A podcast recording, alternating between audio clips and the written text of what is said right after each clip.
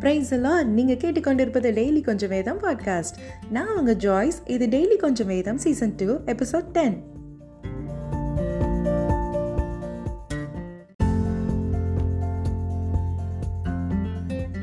ஆங்கிலத்தில் ஒரு பழமொழி இருக்கு. When walking walk when eating eat அப்படின்னு. நடக்கிறப்போ நடங்க சாப்பிட்றப்போ சாப்பிடுங்க. இந்த பழமொழியை வாசிச்சப்போ எனக்கு ஒரு விஷயம் புரிஞ்சுது. நம்ம யாருமே வேலைன்னு ஒன்று செய்கிறப்போ அந்த வேலையை மட்டும் செய்கிறதில்ல அப்படின்னு. நடக்கிறப்போ யோசிக்கிறோம் சாப்பிடும்போதும் எதையாவது யோசிக்கிறோம் தூங்க போகிறதுக்கு முன்னாடி கூட எதையாவது யோசிச்சுக்கிட்டே தான் தூங்குறோம். ஒரு செகண்ட் கூட நம்ம மூளையை ரெஸ்ட் எடுக்க விடாமல் தொடர்ந்து அது இதுன்னு எதையாவது யோசிச்சுக்கிட்டோம் எதையாவது நினச்சிக்கிட்டுமே இருக்கிறோம். மூளைங்கிறது அதுக்கு தானே யோசிக்கிறது தானே அதோட வேலை அப்படின்னு இப்போது இதை கேட்டுட்டு இருக்கும்போது கூட நம்ம யோசிக்க தான் செய்கிறோம் யோசிக்கலாம். ஆனால் ஓவராக இல்லாதது பொல்லாததெல்லாம் யோசிக்கக்கூடாது இன்னைக்கு டாபிக் இதுதான். ஓவர் திங்கிங்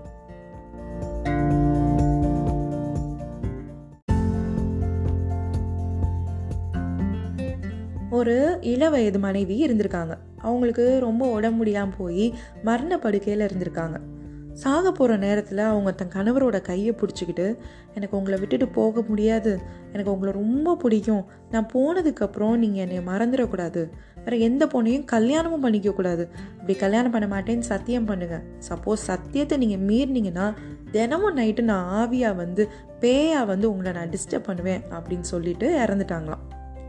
மூணு மாதத்துக்கு அப்புறம் உறவினர்கள்லாம் சேர்ந்து அந்த மனுஷனை கட்டாயப்படுத்தி இன்னொரு பொண்ணை கல்யாணம் பண்ணி செட்டில் பண்ணி விட்டுட்டாங்க. ஆனால் கல்யாணம் நடந்த அன்னையிலேருந்து தினமும் அந்த முத மனைவி வந்து பேயா வந்து அவரை தொந்தரவு கொடுக்க ஆரம்பிச்சிருக்காங்க.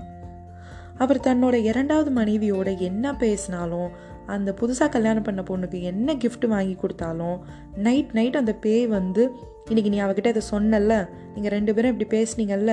நீ இன்னைக்கு அவளுக்கு பூ வாங்கிட்டு வந்தல நீ இன்னைக்கு அவளுக்கு சாக்லேட் வாங்கிட்டு வந்தல எனக்கு எல்லாம் தெரியும். நீ என்ன பண்ணாலும் தெரியும். நீ எங்கே போனாலும் தெரியும்.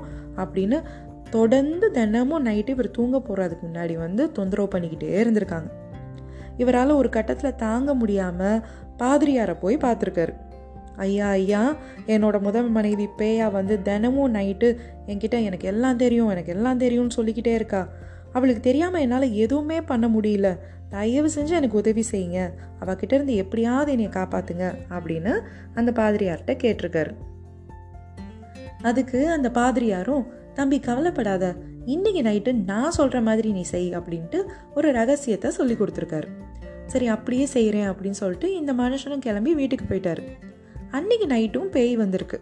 இவர் உடனே குடுகுடுன்னு கிச்சனுக்குள்ளே போய் பாதிரியார் சொன்ன மாதிரி கை நிறைய கடுகு அள்ளி வச்சுக்கிட்டு அந்த பேய்கிட்ட வந்து இங்கே பாரு எனக்கு எல்லாம் தெரியும்னு சொல்லி சொல்லி நீ என்னை டார்ச்சர் பண்ணுறல இப்போ என் கையில் ஒன்று வச்சுருக்கேன். அது எவ்வளோன்னு கரெக்டாக நீ எண்ணி சொல்லிட்டனா நீ ஜெயிச்சிட்ட. ஆனால் உன்னால் சொல்ல முடியலன்னா நீ தோத்துட்டேன்னு அர்த்தம். அப்படி தோத்துட்டா இனி நைட்டு நைட்டு இங்கே வந்து என்னை டிஸ்டர்ப் பண்ணக்கூடாது. அப்படியே ஓடி போயிடணும் சரியா? அப்படின்னு கேட்டிருக்காரு. பேயும் சரி அப்படின்னு சொல்லியிருக்கு.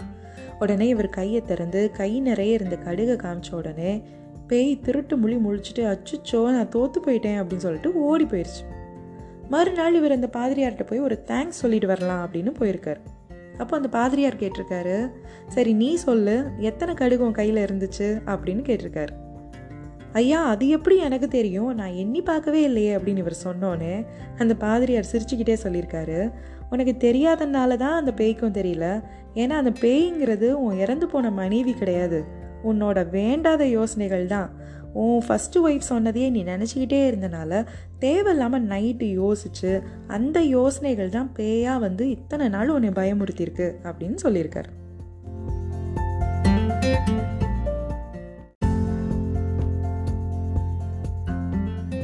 வேண்டாத நினைவுகள் தேவையில்லாத யோசனைகள் அப்படி ஆயிருமோ இப்படி ஆயிருமோ அப்படின்னு கற்பனைகள் எல்லாம் தான் பயத்தை கொண்டு வர விஷயங்கள்.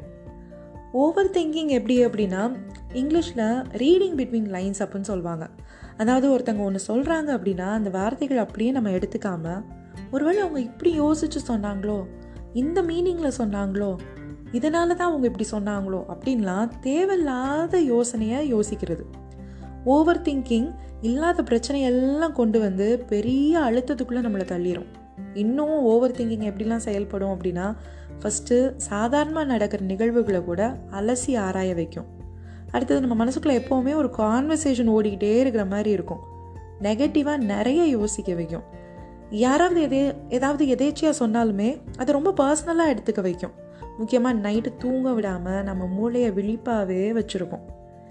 இப்படிலாம் நம்ம கஷ்டப்படுவோம் அப்படின்னு தான் கர்த்தர் சொல்கிறார்.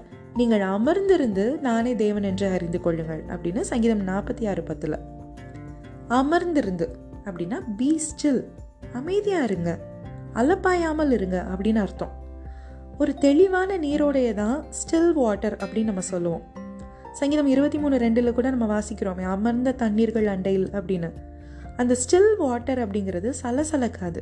அடித்து புரண்டு இருக்கிற மண் குப்பை சருகல்லாம் அடிச்சுக்கிட்டு வாரிக்கிட்டு ஓடாது. தெளிந்த நீராக குடிக்கிறதுக்கு உகந்த நீராக இருக்கும். நம்முடைய மனசுமே அமர்ந்திருக்கணும்.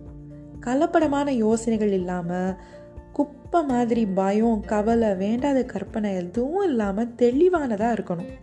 கர்த்தரே தேவன் அப்படின்னு நம்ம இருதயம் நம்பும்போது நமக்கு கர்த்தர் இருக்கிறார்.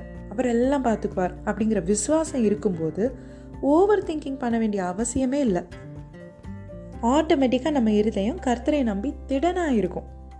ஓவர் திங்கிங் இப்போது உங்களை டிஸ்டர்ப் பண்ணிக்கிட்டு அப்படி இருக்குன்னா தூங்க விடாமல் பண்ணிக்கிட்டு இருக்குன்னா அதுக்கிட்ட சொல்லுங்கள் உங்கள் இருதயத்துக்கிட்ட சொல்லுங்கள் அமர்ந்திரு கர்த்தரே தேவன்.